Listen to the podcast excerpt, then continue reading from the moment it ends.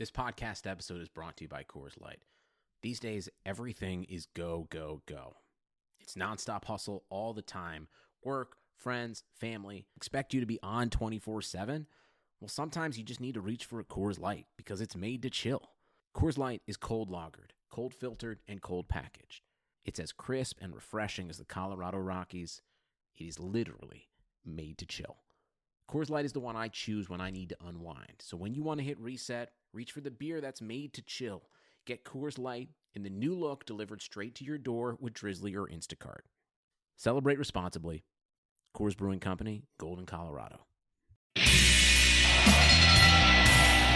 and gentlemen, it is now time! Oh, no. Oh, yeah! I finished these fights. Give me a hell yeah! Top Rope Nation. Learn to love it! It's the best thing going today. Coming at you a little earlier this week than usual because we have a very special show for you today. Since Dark Side of the Ring Season 3 premiered late last week, life and times of Brian Pillman have been on everyone's mind. And so we reached out to a good friend of the show to come on and talk about the documentary and its production. So he is the author of the 2017 Wrestling Observer Newsletter Wrestling Book of the Year, Crazy Like a Fox, the definitive chronicle of Brian Pillman 20 years later. And, you know, outside of Pillman's family and closest friends, you're not likely to find more of an authority on the man's life. So making his fourth appearance on Top Rope Nation, I'd like to welcome back to the show, Mr. Liam O'Rourke. Liam, how are you doing today? I'm happier than a clam in high tide, Ryan, to be back on this show. Like I say, we couldn't, you know, Justin's not with us, which, you know, maybe for the best because I had some strong words about Tottenham, but I'm always thrilled to have Ryan and Kyle on the line with me here. Talk about Brian Pillman, no less, which is always great. So, well, you know, Justin has been trying to convert me into a Tottenham fan, so maybe I won't bring that up anymore, but I'm still a newbie. Maybe you can swim me to your side, Liam. Well, I was going to say Wolves aren't doing too great. So I was going to say if Justin was here and he started giving me shit about Wolves, I would have been off this podcast quicker than Tottenham were out the Super League. But again, that's by the by. We're not here to talk about football or soccer. Well, hey man, it's been about 9 months or so, I think, since you were on the show last. You did our SummerSlam fantasy draft last summer. You've been, like I said, 4 times. You've been a great supporter of Top Rope Nation pretty much since day one. I want to thank you for everything you've done to help get the word out about our show. I mean, the first time you came on the pod, our downloads in the UK like exploded. So thank you for putting up all those billboards. I appreciate that. That's all right. You know, it's a very easy show to get into and be consistent with. So that's one thing that I miss about a lot of wrestling podcasts, and it's kind of a rare thing for me to kind of latch onto one and really like it. And Kyle Ross has obviously his obvious talents, so I'm not gonna. Yeah, he's done it twice now with me, hooking me on a podcast, and obviously yourself, Ryan and Justin. You guys are just the best. You got a great rapport, and I love this show. So keep up the good work yourself. I will, however, not ever forgive Liam for aping all of my picks in the SummerSlam draft. How he kept taking both. I was like, all right, I just want one of these. And he would take both of them. And that was very harsh. Yeah, but I still lost somehow. Yeah, the people are never right. You know that. Well, that's true.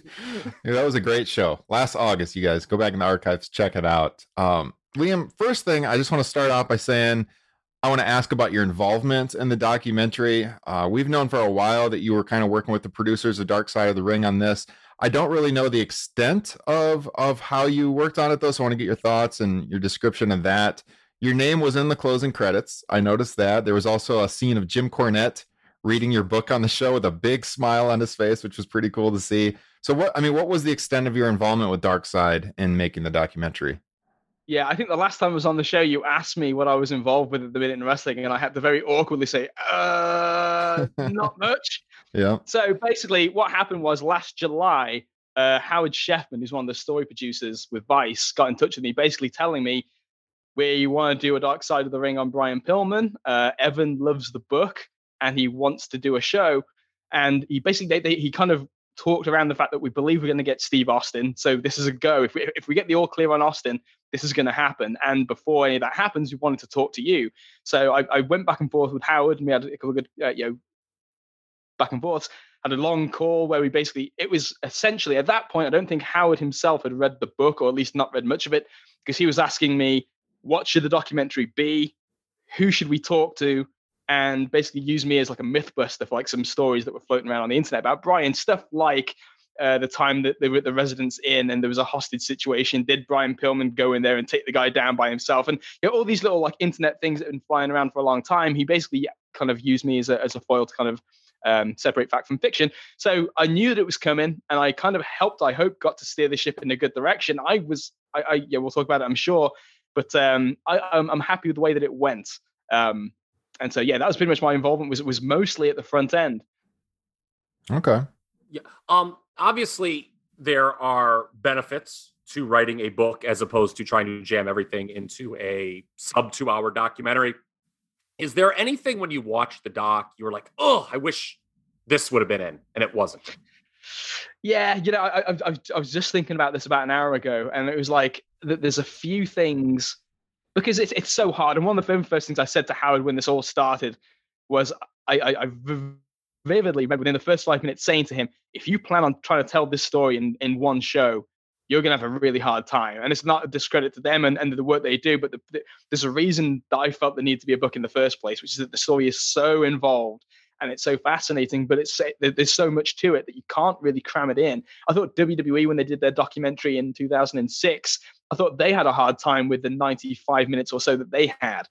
So I said to Howard, look, you're going to need to find a way, because there's a lot of people that you can talk to, and there's a lot that you can say.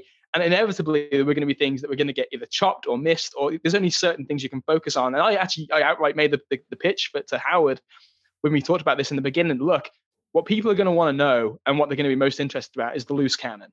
They're going to want to know about the creation of the character, what the end goals were, the ebb and flow of what happened, leading to the Humvee wreck, leading to the end of his life.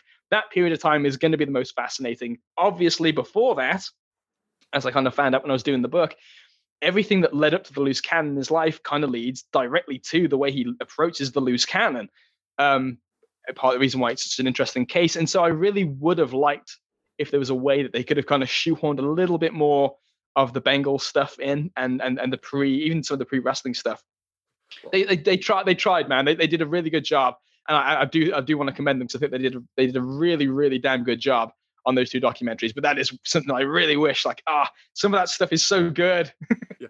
Just think, though, Jim Ross, man, he had to be frothing at the mouth that he didn't get the Ed Block Courage Award reference written in. The second team All-American. And by the way, the first team All-American that year was a guy by the name of Refrigerator Perry. It was never a 1990 WCW pay-per-view without those two references.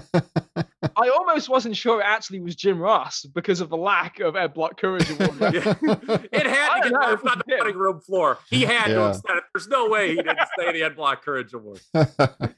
Yeah, but again, just like from talking to Kim Wood over the years and emailing him in the previous weeks or so before this, I know that they spoke to him for 4 or 5 hours. So I could only, there's got to be a ton of stuff on the cutting room floor, because he would have tried to have told them everything. Yeah. Yeah, I mean, so as you mentioned, you think they did a pretty good job kind of building up to that point early on in the documentary. What were your overall thoughts in the finished product? Doing the two-parter, I think that was a good, like you said, there's no way they could have done this in one episode. So to make it two parts, kind of like they did with the Benoit one, was good.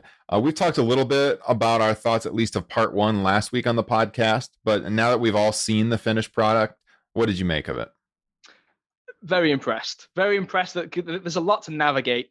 There's a lot of fact and fiction to sift through. And there were a couple of times because the first time I watched it, I was watching it through gritted teeth, man. I was just like, I'm looking for the errors. I'm looking for the things that are going to be wrong. I'm looking for, oh God, they're going to fuck this up. Here comes Eric on his Harley. Who knows what's going to happen here?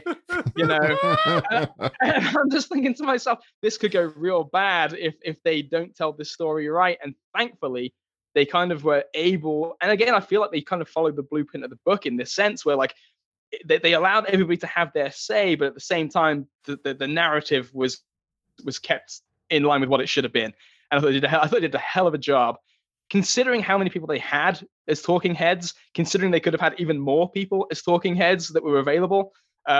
again, just a really, really commendable job. I think that there's always going to be things in a documentary with subjects that are this complicated and this complex, because believe me, the real life stuff is far more complex than people see on the documentary, and even more complex. I did as best a job as I could of trying to capture it in the book, but it's a crazy story, that the Melanie, Rochelle, Brian triangle. And that was a really big focus in the first episode. And that's really tough to truly capture, because there's a lot of elements in play there. But again, nothing but the highest regard for that. They did a hell of a job. I honestly think it may be one of the best jobs they've done. Maybe that or Owen on their show so far. You mentioned Melanie. I wanted to follow up, and I agree with you. I do think it was a tippy-top Dark Side of the Ring. Was Melanie portrayed fairly, do you think, particularly part one? Because, that was the big talking point when everyone got to see that. Obviously, at times she can come across as, for lack of a better term, a heel in the book or in that documentary. Did you think that was a fair representation of her? Oh man, that is such a complicated thing. Yes and no. She, there's a lot to break down here. So when I watched it the first time, like I said, I'm watching it through gritted teeth. I'm seeing that stuff the same way everybody else is. The second time I watched it, I'm catching things that I didn't catch the first time. And Melanie does come off pretty damn bad in the first one. Even more so than she maybe needed to, because I believe that as bad as Melanie dealt with the Rochelle situation and the custody issue, and obviously Brittany hates her and it's called her pure evil. And I think there's a stark thing when you first see her, if you haven't seen the mug shots and you don't know what she looks like, and you see her for the first time, it's like, whoa, what the hell? That's Melanie Pillman, and it almost doesn't look like the same person. I thought that they, it was fair in the sense that, yeah, she probably, the story is what it is, and it's not pretty. But having said that, knowing the story very, very well, I believe, and I think this should be said, that Melanie took a bit of a bullet on that show, especially in part one, when she was talking about Rochelle and basically just admitting outright, yes, I did it wrong. I can't undo it. I messed up. And obviously she did. There's a lot of stuff. I mean, Rochelle, the point is, Rochelle was going down a very, very dark path, and things were really bad, worse than people know. And because of that, I think that there was a degree of the custody was not necessarily the wrong thing to do for Brittany's sake. The way that it all actually unfolded and some of the things that she did, Melanie and Rochelle, the story that she tells about, taking her away and stuff like that, and, charges of child kidnapping and things like that, which again, and there's more to that as well.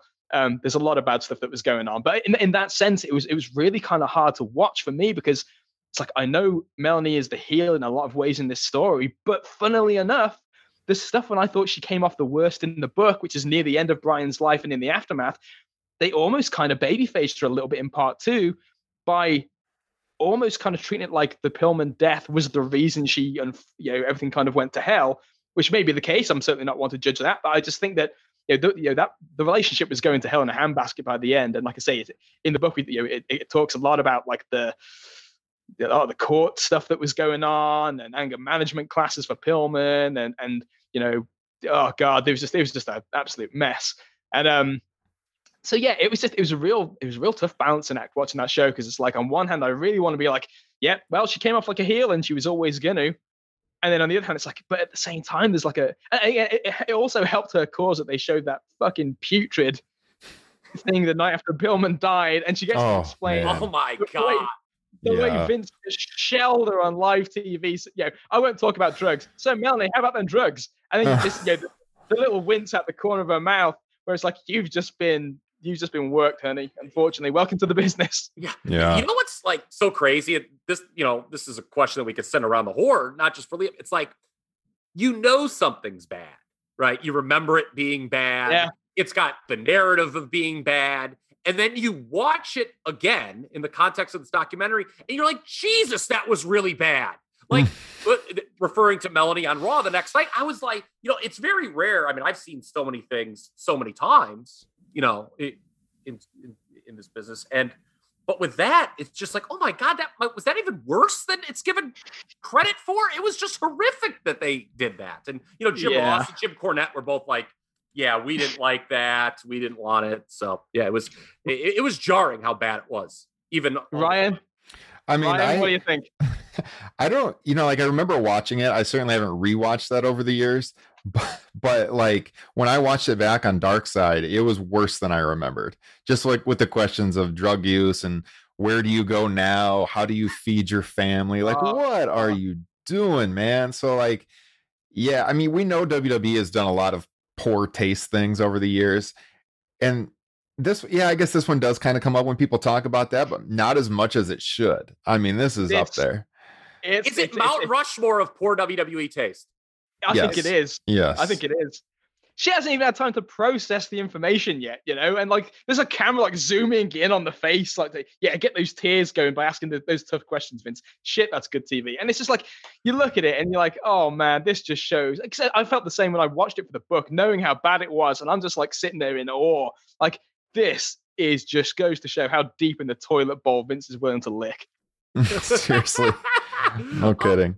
On the lighter side of the talking head department, no pun intended. Kim Wood obviously has gotten a lot of attention for his, I don't know, lack of a better term, performance on the Dark Side of the Ring podcast. Now, he was on the WWE DVD. People seem to have forgotten that, but he was a lot more forthright is maybe the right term on this one. Yeah. You obviously talked to him a lot for the book. Yeah. And you talked about, you know, they've got 5 hours of stuff, you know, the producers of the documentary. Well, you've got to have a lot of stuff too. How critical is it to Kim Wood's honesty that he has like no connections to pro wrestling or the major players within the industry? I think Kim Wood is Kim Wood. I've got 15 hours of recorded calls from when I was interviewing Kim for the book, because he does not give a fuck. He's the way he is in real life. It's just it's just funny you bring this up. I might have said this when we talked about this at the time, but Kim Wood told me that when they interviewed him for the Pillman documentary in 2006, he pretty much did the exact same thing. 5 hours, told them everything, and they just hacked him to pieces. And they barely, you know, what you saw was a very kind of calm. He even said the line, which they didn't show on the documentary, which I put in the book, about how if Brian was around when Steph came along, he'd have got there first before Triple H. He said that to them on the WWE recorded documentary. He said that to them, and of course, somehow didn't make the cutting room floor. But I'm sorry, it didn't make the final cut. It did make the cutting room floor. But that's Kim, man. He's just he's incredibly intelligent. And it's really, I think it's really good that people saw him talk his way to understand that this was the guy that was shaping Brian Pillman's perspective. Because when you look at it through that lens, man, does it become crystal clear the way that Brian Pillman looked at these guys. And just, again, because like, you know, the great line that everybody repeats of you know, what do you do with a whore? You fuck him. that Kim says about Vince. He said that to me. He said, you know, again, he has so little regard for Vince and Bischoff during that time. It's beautiful. I mean, I've been emailing him for the last few days, and it's just like he just doesn't care. He doesn't. Yeah, you know, the people he's been around in his life, Kim Wood, these guys are small fry compared to that. So you know, he just laughs at it. Liam, Kim Wood comparing Vince McMahon to a whore, is that a top 5 moment in the history of this great sport? Yeah, I think so. It's like, it wasn't even just the fact that he said it, it's the shrug afterwards where he's just like, I said that and I don't give a fuck that I said that. It's tremendous. Now that was not left on the cutting room floor for the Pillman WWE DVD, I can't imagine. Yeah. So you mentioned another name, and I suppose we should get to this guy. Eric Bischoff was in the documentary. What did you think about his performance and him still being on an island, clinging to this notion that he willfully gave the release and knew what was going on rather than being worked, as opposed to the stories you've told, Kim Wood tells, you know, Meltzer's side? I mean, it's kind of like everyone is on this side and then Bischoff's off to himself on the island. What did you think of Bischoff still clinging to that? A couple things. So I think it's kind of beautiful in a way. Don't you think? It's like when a kid knows Santa Claus isn't really real, but he tells himself that it is anyway. Like, it was quite admirable to see his conviction after all these years that he knows, he still thinks he knows something that everybody else didn't know, when that was the entire approach to what was going on. Yeah, the thing with Eric, to give a modicum of credit, if this isn't even credit, it's just more of an alibi. I can understand him having absolutely no, you know, his memory sucks. Like, his memory is legitimately awful. He'll be the first to say it. So, like, I don't even think that, like, I don't even know that he remembered. And there was a point in the documentary where he's talking about the figures that Brian Pillman wanted in his contract, about how he was on 225, wanted 4. And that, to me, stuck out like a sore thumb. Like, how the fuck do you remember that? Like, right. You surely have read up on this recently, because there's no way, given your lack of memory for certain other things, that you remember that. It's, you know, some people... It was laughable. Let's call a spade a spade. In terms of trying to still push this idea, and he's going to, you know, because otherwise, it's the reason he didn't like the book in the first place. He's the mark in the scam, and the whole point of concocting this idea, the reason why it worked, was because Kim Wood had the belief that this guy is a mark for himself, and as a result, he will never want to. He, first of all, number one, he'll want to be the guy who's pulling the rib on all the other guys. Even though he's already in power, even though he's already the boss, he still would want the perception that he's controlling this master plan and ahead of them in some strange way. You know, fuck, it's kind of beautiful, because like the fact that he was such the nature of Bischoff, that being his nature, at least Kim's perception of his nature, is the reason why in the end he will give you the money. And he actually did make the bigger offer, which again is another thing that I think is, you know, Eric missed or didn't say, because obviously it breaks his narrative. But the truth is, he did make the bigger offer to Brian, and Brian took the lower offer because of the deal, the 90-day release clause that they weren't going to break, even though they broke it for other people. But that's just the way it is, and I don't think we're ever going to get anything else out of Bischoff. Even though the funny thing is, Bischoff in previous interviews in years gone by has actually kind of acknowledged that it was what it was. Now he's sticking to his guns like it's 1996 all over again, which is very bizarre, but I think trying to read anything more into it than that with Eric is a waste of time. Rumors and innuendo, pro wrestling's equivalent of shouting fake news at somebody because you have no argument to counter them. You use certain word terms to describe Bischoff, mark for himself, whatnot. He doesn't strike me as a dumb person, though. He doesn't... You don't think that he really believes what he's saying. He's just trying to save face publicly. Yeah, I don't believe him. I don't believe him, because he wouldn't have said, if you're going to juxtapose Kim. I'll tell you this, right? I can guarantee Kim Wood in 2005 said the exact same stories in the exact same way as he has in 2021 when it comes to Brian Pillman. I know that for a fact. Not a break in the story, not a flub, not a difference, not a flaw. Bischoff, it's, you know, it goes from, you know, doesn't know if you know, thinks that Brian probably worked him, kind of acknowledges that he did, to now it's like if he truly had the conviction that he had, his story wouldn't have changed. So I don't believe that he really believes it, other than this is basically a way to tell the story. It might be a thing where he's resentful of the fact that, you know, he's kind of seen the way that he's seen, especially because he did accomplish something incredibly impressive all those years ago, and you know, the fact that now, like, you know, this story comes along that makes him like a goof. Maybe he just feels like he doesn't want to get beaten up anymore, and he just wants to kind of stick to his guns and mount a defense for himself. But again, it's kind of a sad state of the media where, you know, you can get away with that. Yeah. Even Conrad, to his credit, because I remember listening to that podcast. Oh yeah. And I remember getting angry. You guys will laugh at this. I was on the treadmill listening to it.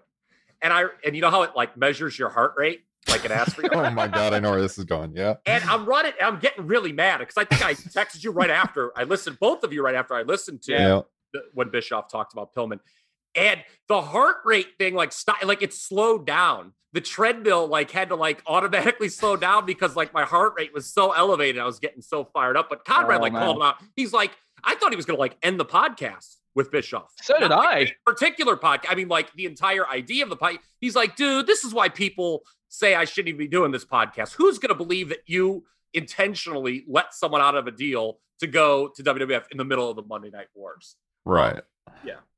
So you can imagine my heart rate when I was listening to that thing. Let's address that, Liam, because so like I talked about the book at the top, and you had an opportunity to go to Vegas to do the panel at StarCast on Pillman's life. You're on the stage with Dave Meltzer, Brian Jr., and you interacted with Eric Bischoff that weekend. Do you want to tell the listeners about that and respond? Yeah, I'm very glad you give me a chance to say this, because obviously Kim Wood was on Observer Radio a couple of days ago and mentioned the story, and I wanted to have a chance to kind of give the full story to anybody who didn't hear it. He mentioned that Bischoff cornered me and was complaining about the book, which isn't exactly how it went down. And Eric, again, I don't want to give him too much credit. I think that makes him sound bad and maybe worse in this situation than it actually really was. And also because the real story is more entertaining. So I'll set the scene to try and bring a little bit more to it. I was at the pool at the Tuscany with my brother, who had just won some money at Caesars. So he was basically lying by the pool, buying expensive cocktails and just chatting to the waitress. This is how all good stories begin. Yeah. I like this. Yes. And I was like, Tuscany. Yeah, and I was just like, you know what? I'm gonna just head up to my room for a bit, and I'll catch up with you a little while. I'll do what you want. So I'm heading up, and on my way to go to my room, I'm passing, because it was just the weirdest weekend anyway, because the Tuscany was one of two hotels that they were using to base everybody out of. So like, there's one point where I'm just like going to like go and get something from the shop, and here's Brutus Beefcake walking past me, looking like just the sleaziest fucking guy you've ever seen. Just just looked like a mess. And as I go from the pool, so a normal Friday is what you're saying.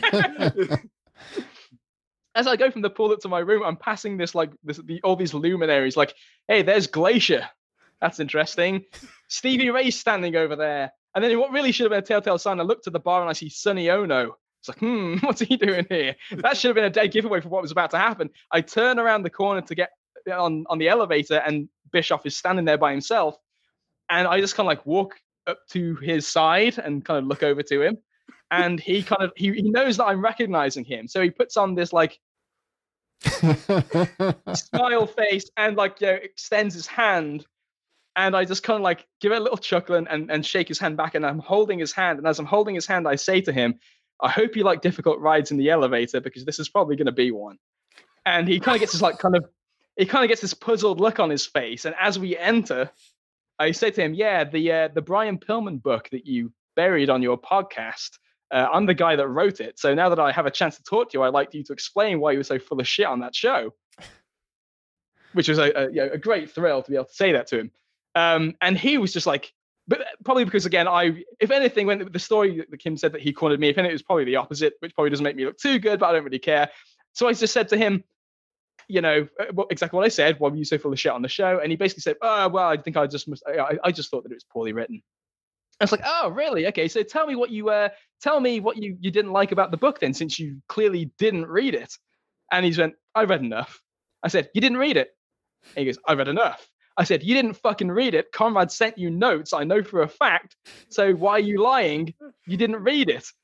And I said, I can tell you for a fact you didn't read it, because on your podcast, you told a story about how the book says that Bischoff, when he would negotiate with the guys, that he would take his false teeth out, put them on a plate, crack his knuckles. He's got pictures of him doing his karate and his kung foolery on the wall. And basically that, the story as it was given to me by Kim Wood was Brian told Kim this. And this was kind of the basis for Kim saying, well, if he wants people to think he's a tough guy, they're sending you a red flag that they can be fucked with, and we can get this guy, and he's like, yeah, that story was such bullshit. And I said, yeah, but the book doesn't say that it happens. The book says that Brian told Kim that, and Kim's relaying the story, but you wouldn't know the difference because you didn't read it. And he kind of like stood there and he was like, I see what you're saying, man. And then he goes, man, this convention's really big, huh? and it's like, with that, it's just like, that's the end of this conversation. He doesn't want to talk about this topic anymore. I gave him his chance for a rebuttal after I told him how he was wrong, and he didn't have an answer, so that was the end of that. And then he walked on his merry way to do the Stevie Ray podcast or something. Wow. Is he still paying Stevie Ray, by the way? he might be, actually. I'm not sure about Eric's financial state these days, but what a great story that is. That was even better than the one I got before. Wow. So glad good. You got to tell that. The economy is made up of real people doing real stuff, and it affects everything. Which you obviously know since you're a real person doing real stuff.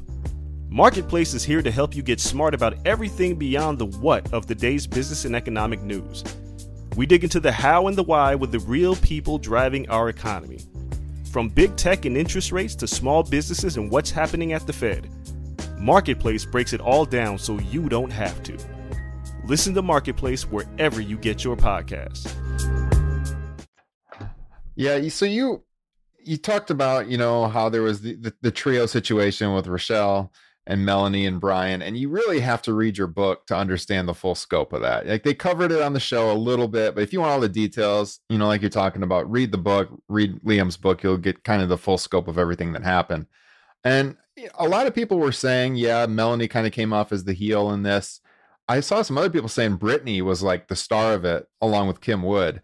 And I just wanted to ask you, and just for the sake of our listeners, who from the Pillman family were you able to interview in writing the book? Did you talk to Brittany? Did you talk to Melanie? What were those interactions like? No, it was Brittany. Melanie, I tried to get a hold of, couldn't get her. Brittany, I did. Brian Jr., I did. Linda Pillman, who I thought was an absolute gem in this, as she was in the book, and is just a great human being. She was awesome. And so from the Pillman family, those were the key three: Linda, Brian, and Brittany. At the point when I spoke to them, I believe they were all living together in the house that Linda has bought for them. Danny didn't live there, so I didn't get a chance to speak to her. But yeah, they were all great, all welcoming, all wanting to talk about their dad. And that's the thing that was going to make this so easy, and it always was. The people, when I was doing the book, and I'm sure for this podcast too, they all want to talk about Brian. There's something unique about him and his case that makes you want to tell the stories. The stories are so interesting, they're so exciting, and so unique. That it's just like, you know what, they want a chance to talk. They want a chance to kind of relay and kind of relive the memory of Brian a little bit. So it was very easy for me, and they were all completely forthcoming as they were on the documentary. You know, I saw something on Twitter. I think it was the day of part 2. Somebody wrote, can you imagine, and it's really ludicrous to even try to imagine, a modern day equivalent of Brian Pillman in 20, like, it just couldn't happen the way wrestling is. Like, somebody, you know, obviously there needs to be a lot of things that exist, you know, two companies to play off each other, personalities like that. But like, there's just no, like, to the point of this story being so unique, there's just never really going to be another performer, another guy in this business like that, is there? I don't think so. I think that the layout, the dynamics of the industry have changed so greatly. It was interesting when CM Punk was doing this stuff in 2011. The summer of Punk. Yeah. The summer of Punk 2011, the promo in Vegas. That was so interesting to me. Just being a giant Pillman fan and a student of his, was like, okay, everybody's really quite into this, but nobody believes it in the same way. It's not the same thing. And I think that a lot of people kind of made the disconnect. There was a bit of a disconnect in the way that people looked at it, where they thought, oh my God, this is so incredible because of all this inside stuff. They would talk about how so many lapsed fans had come back because of that. And I'm sure maybe to a degree that was true, but it didn't really show that much in the numbers. And that was kind of the thing that was the interesting part of Pillman, was that it didn't there either. And the design was never, for everything that Brian was doing, the design was never really to draw money with that period of time, the loose cannon.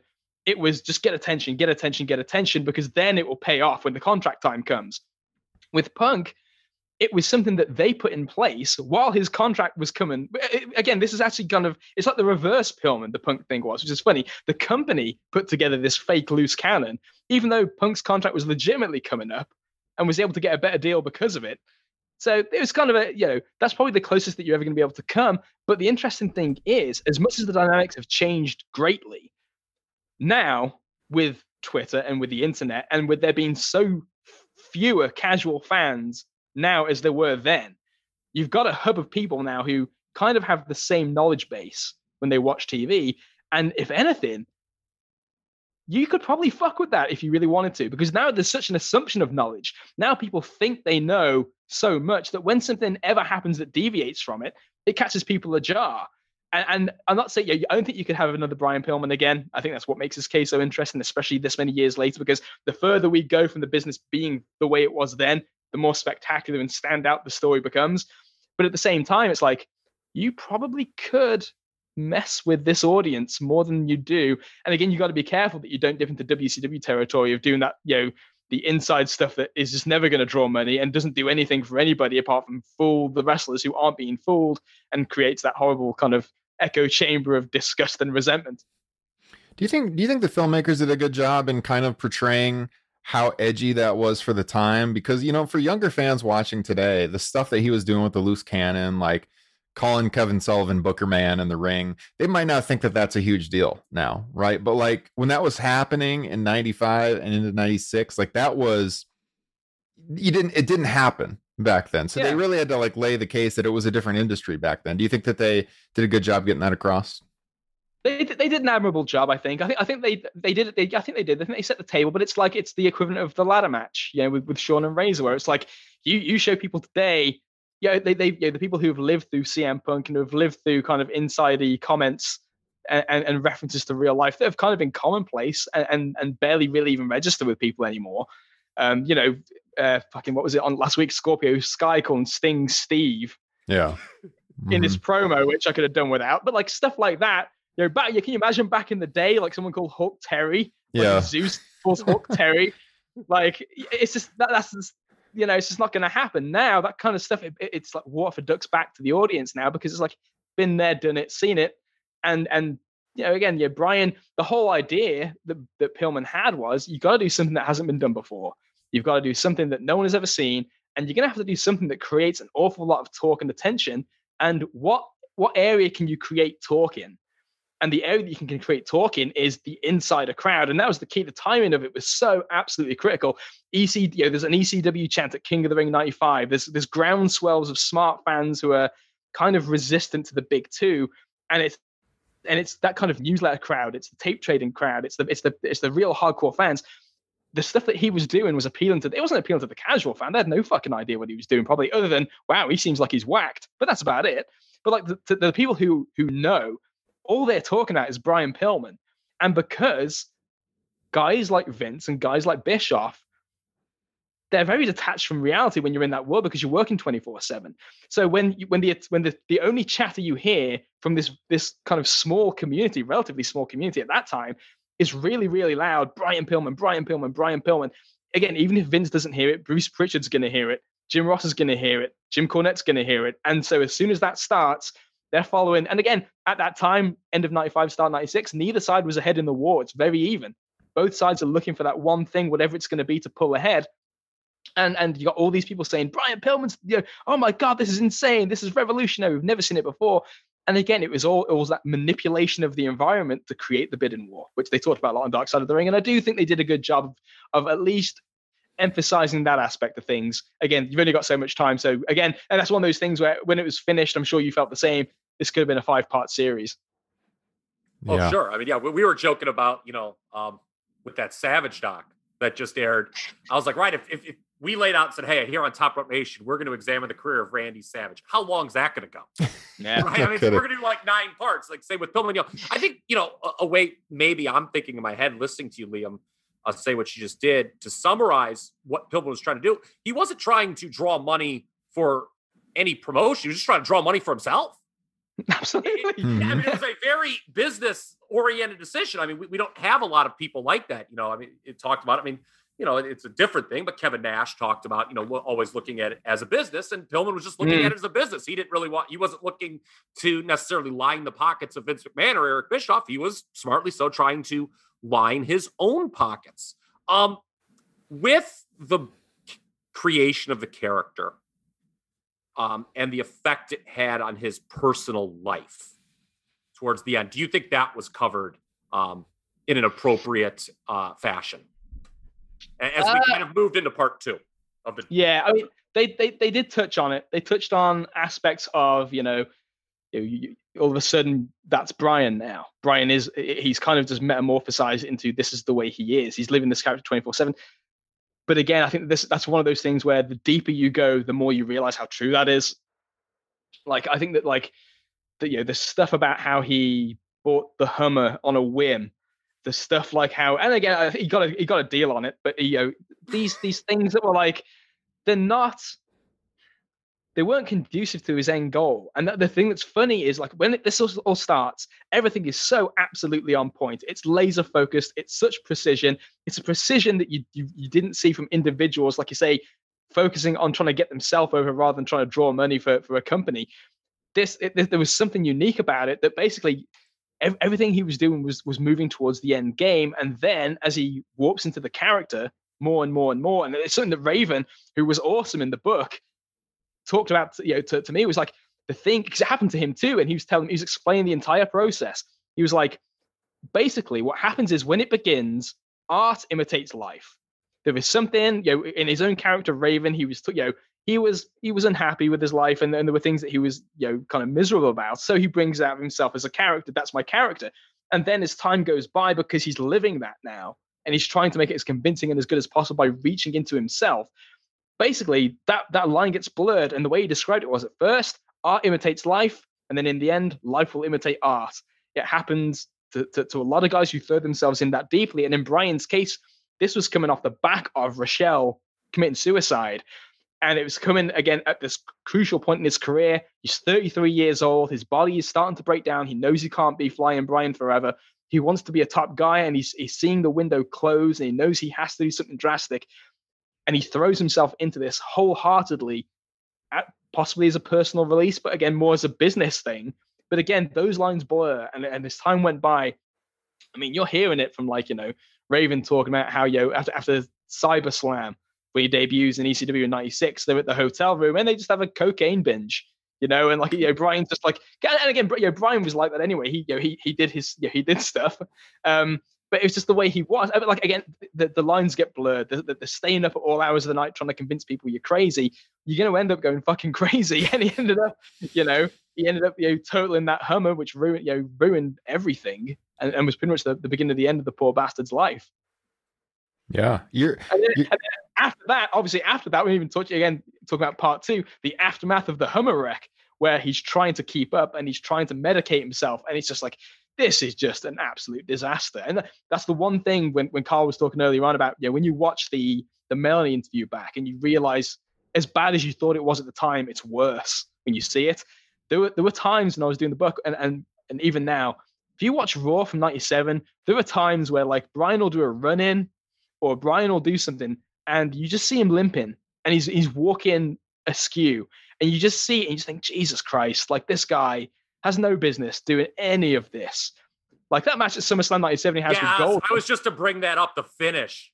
Oh my God, which is just an absolute train wreck. And this thing to that match, there's a spot that Pillman loved to do in his big matches where he'd be on the top rope and the guy would rocket launcher him crotch first on the top rope. And he did it a lot. He tries to do it in the match with Goldust, except that means he has to land on his feet. So he tries to shift his weight so that he doesn't land on his feet, and he just fucking crashes face first on the ring apron and just eats it. And it's like, you should not be doing this, Brian. You're trying so hard to you know, sustain what you are and your reputation and your position in this company, and it ain't happening. You know, your body won't go with you, and unfortunately, it really didn't go with him at the end. Yeah, you hear Steve Austin talking about how he could barely get through the airport, you know, at the time. Yeah. And yet he was still somehow wrestling, and you kind of see what's happening now looking back.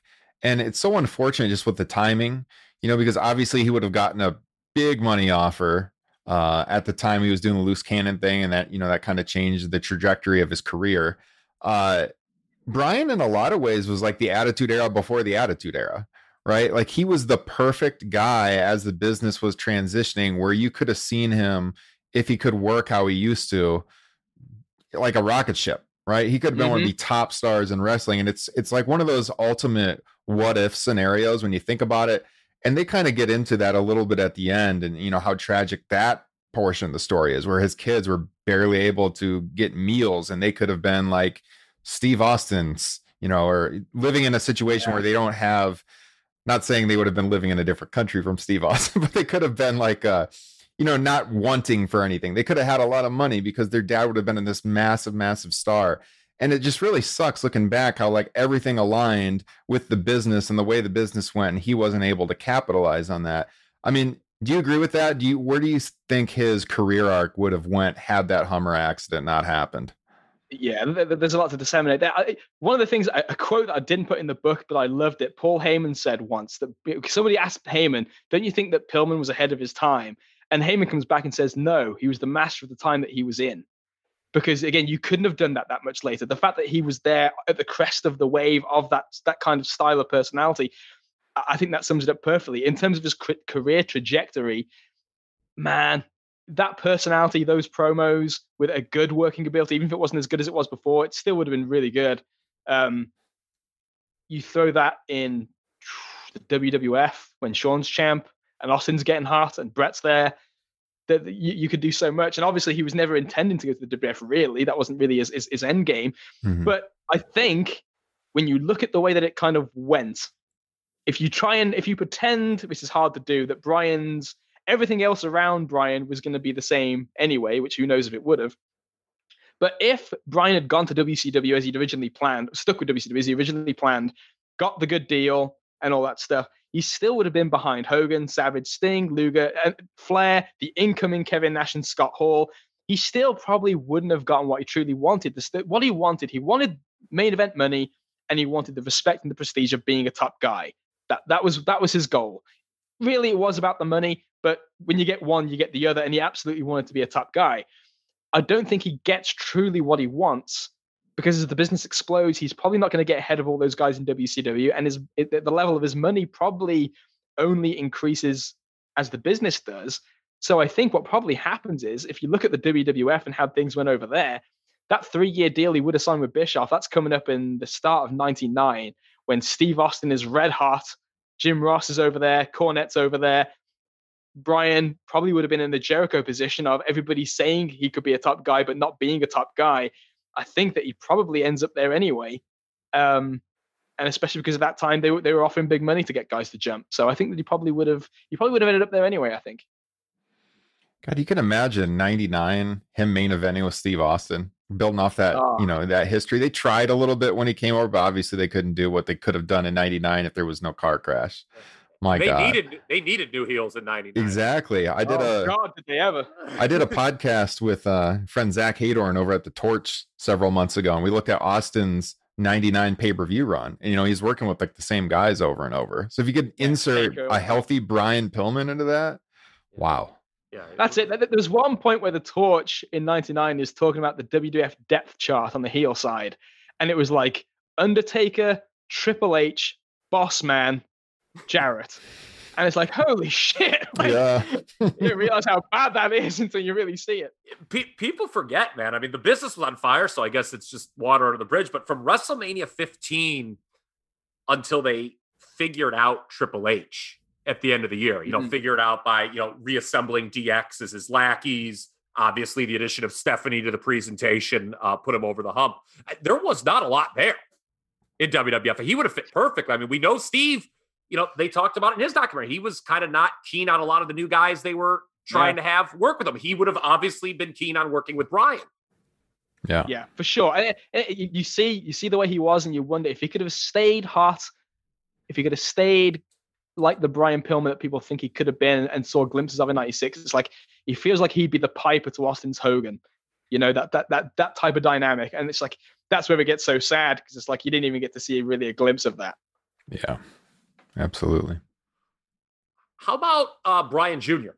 Obviously now in AEW, they explored that at the end, him getting his wrestling career started. What do you think about, Brian Jr. now kind of as a performer, and how hard it is, because we've seen this, countless number of times, following a famous dad in this business? Yeah, it's tough. I think it's doubly tough for him because it wasn't, although actually maybe in a way this kind of mirrors his dad, he wasn't super religious, from what I understand, about watching wrestling before he got in. He kind of had like a passing interest. I remember him telling me that like he liked Chris Jericho and stuff like that, but he wasn't a student before he got in. I'm sure he's a student now. But I think it's always going to be hard. In a sense, it's like it's as it always tends to be. It's the gift and the curse at the same time. Look at Dustin Rhodes. Dustin, again, especially with modern eyes, you look back like, fuck, Dustin was really good, really quick.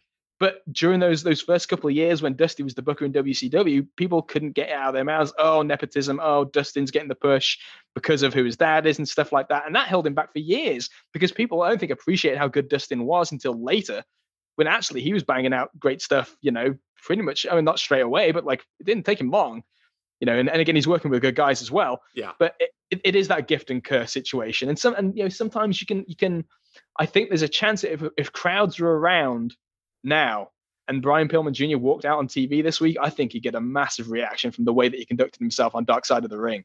He came off, man, when he's talking about how no one played catch with him and he wanted his dad to play catch with him, that was fucking brutal. Mm-hmm. And it's like, these, you know, there's a, you know, there's something there they could, and again, like the, you know, when you see him at Double or Nothing, he was in the Battle Royal.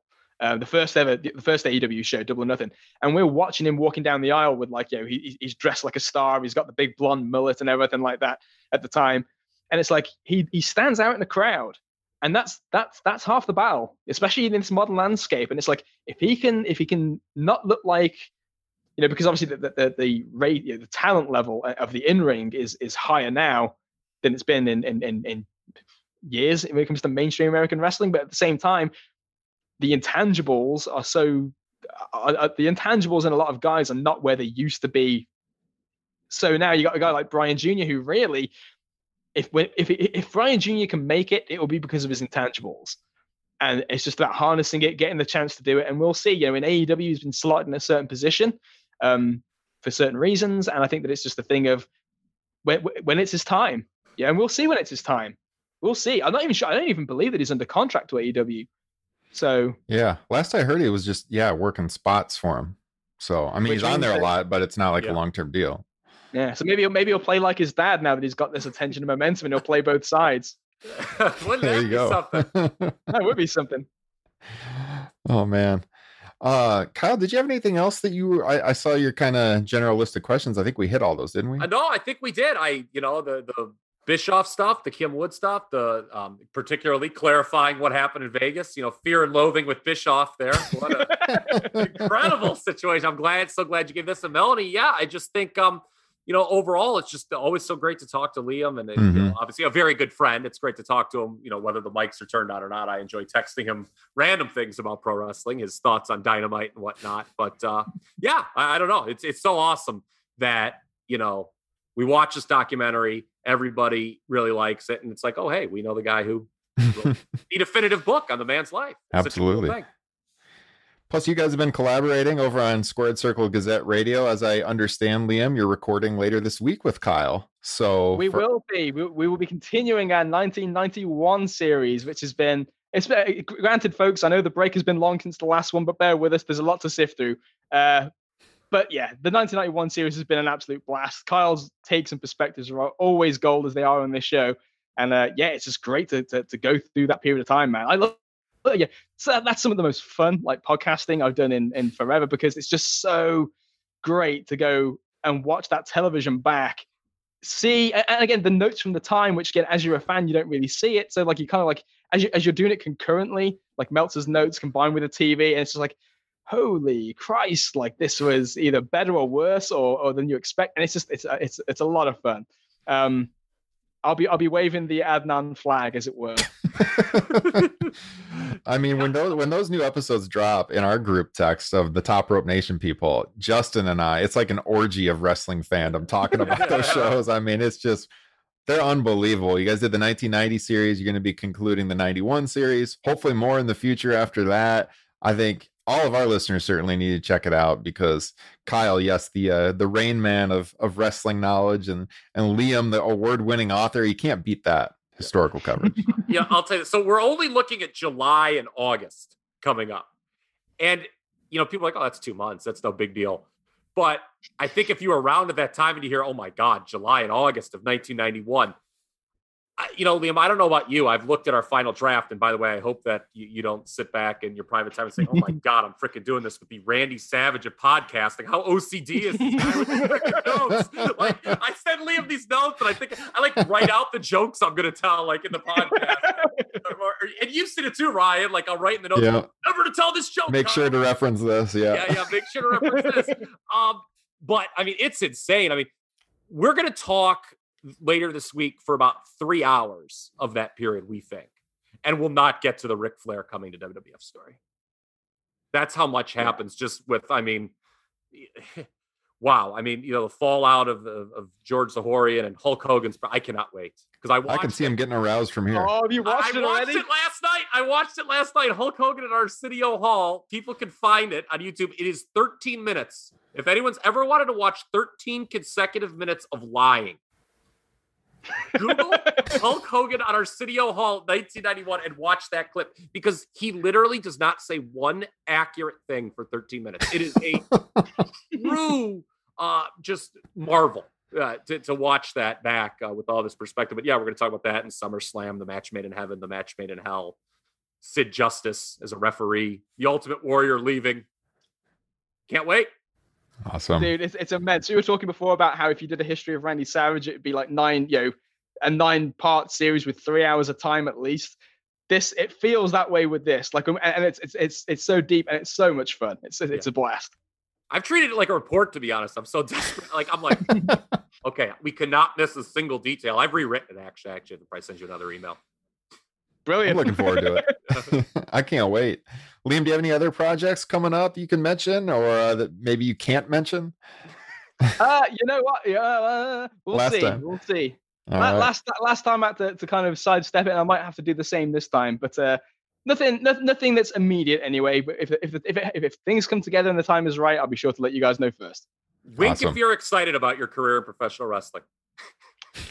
Oh, there we go. That's our guy. Love it. Liam O'Rourke, thank you so much. Yeah, like I said, everyone, check out Squared Circle Gazette Radio. Crazy Like a Fox is the book. If you enjoy Dark Side of the Ring, you have to read the book. You'll get the full picture there. Really appreciate it. Always great to talk to this guy.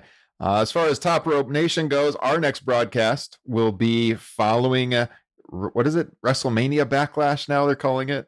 Backlash after WrestleMania, whatever it is. We'll be doing a post show this Sunday night, streaming live on the YouTube channel, and then the podcast will hit the feeds immediately after that. So it's subscribe. Not good, Ryan. It's not good. The podcast will be good. The podcast will be good. Pay-per-view, yes. Yeah, so, you know, the usual. Subscribe where you get your podcast. Subscribe to the YouTube channel, youtube.com/Top Rope Nation. Check out the Patreon page, patreon.com/Top Rope Nation. Yes, Kyle. And speaking of AEW, as we were just talking about moments ago with Brian Jr., I believe I will be talking to you next, Mr. Drosty, Wednesday evening on the Locker Room. That is true. We will be live on the Locker Room app. So I lied. That isn't our next show. We will be Wednesday night on the Locker Room app. It's only available on Apple devices right now, but you can join us live immediately after Dynamite. Ton of fun. We take calls. We talk to the listeners. Download the Locker Room app. You can follow me at @rdrosty. Kyle is at @trpkyle in there. And when you follow us, we'll alert you when we go live. If you want to hear those shows in podcast format, there's one way to do that. That is becoming a patron of the show, as Liam is. Patreon.com/Top Rope Nation. One of our best, earliest patrons of the show. I'm mixing all of those Locker Room app shows and posting them as a bonus weekly show on Patreon. It's called Top Rope Nation Extra. You can hear it that way if you don't have an Apple device, or, you know, if you want to listen on your own schedule and you don't have the time to have the app open on your phone for an hour straight on Wednesday nights. So check that out. We'll be there Wednesday night. And like I said, Sunday night after the WWE pay-per-view. That's all for this edition of Top Rope Nation. For Liam O'Rourke and Kyle Ross, I am Ryan Drosty. We'll see you next time.